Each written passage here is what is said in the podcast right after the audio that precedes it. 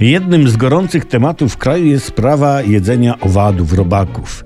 PiS straszy, że jak opozycja dojdzie do władzy, to Polacy będą musieli jeść robaki. No, jeśli po rządach PiSu nie będzie nic innego do jedzenia albo ceny żywności będą zbyt wysokie, to może i za robaki się trzeba będzie chwycić. Wtedy najbardziej obiecujące byłyby, byłby turkuć podjadek.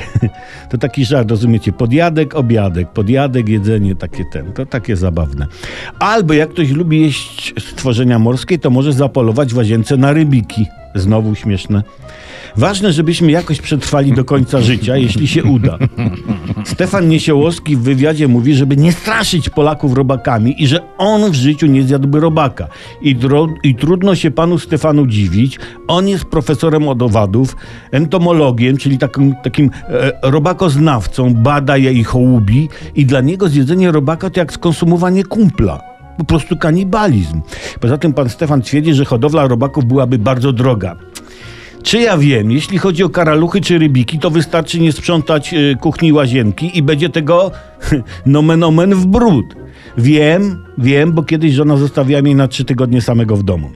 Z drugiej strony, można powiedzieć, hodowcy krów czy tam zootechnicy, no jedzą mięso. I myślę, że to jest kwestia wyglądu zwierzęcia, bo coś jest nie tak z wyglądem robaków, owadów. Nie wiem, może sposób chodzenia, prawda? Taka chytrość w oczach, nie wiem, no. Po prostu hitynowe łobudzy, których nie chciałbyś spotkać na talerzu w jakimś ciemnym zaułku.